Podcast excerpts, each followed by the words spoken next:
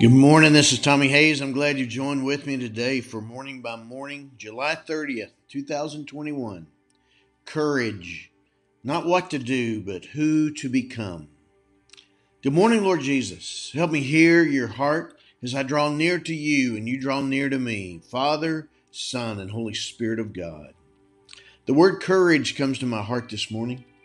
Courage of conviction, courage to refuse to compromise, courage to stand up and be counted, to speak up and be heard, courage to act instead of passively waiting for someone else to act or some better time to act. Courage to quit cowering in the shadows, to quit hiding under a bushel, covered up, shut up, and told to put up with whatever I'm told, even when I know what's wrong. For some reason, that's what's on my heart this morning, and it really makes me wonder wow, what am I about to get into today? Maybe it's for today, maybe it's for this time. Maybe it's for me, or maybe it's for all who are feeling the pressure of intimidation or control or pressure to conform regardless of what we believe or know to be right and true. No doubt those days will come and are maybe already entering into our world in ever increasing measures. Mark 10, verses 16 to 26, Matthew 24, verses 1 to 51. 1 John 2:18. But as I ponder the questions of what do I do and what can I do, you're turning my thoughts from the questions of what to the question of who and to the answer of you. The most courageous thing I can do is fully surrender my heart and my mind to you. Apart from you, I can do nothing. John 15, 5. Apart from you, even the most righteous deeds and courageous acts are as filthy rags in your sight. Isaiah 64, verse 6. But I'm not apart from you. Your spirit abides in me. Your spirit empowers me to be courageous because your spirit is conforming me into the image of the courageous one. My part is to surrender to your part. My way is to be yielded to your ways.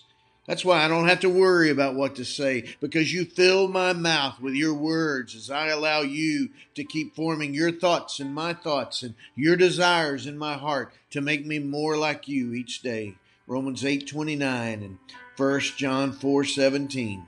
Like Joshua, that's how I can be strong and very courageous, because the one who is strong and very courageous abides in me as I abide in you.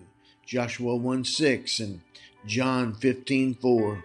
The same Spirit who overcame the intimidation of hell, the control of death, and the silence of the grave to raise Jesus from the dead lives in me.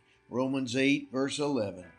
So, by the power of your grace at work within me, I will be courageous today in whatever I face. I will be strong and very courageous as I seek to trust and obey the commander of the army of the Lord, who is rising up in my spirit to lead me and all those entrusted to me into the fullness of our inheritance in you.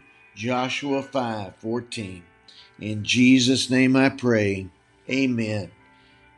Father God, Abba, Father, in the name of Jesus, I pray in agreement with this one, joining with me right now, that you would fill them with your Holy Spirit, your courageous and bold and strong Holy Spirit the living God, with the nature and character of Jesus Christ, knowing they go forth as a beloved child of God, filled with the Spirit of God to speak up and stand firm and make a difference in their world, all by your power, all by your grace flowing through them in Jesus' name. Amen. God bless you, my friend, and you have a great day.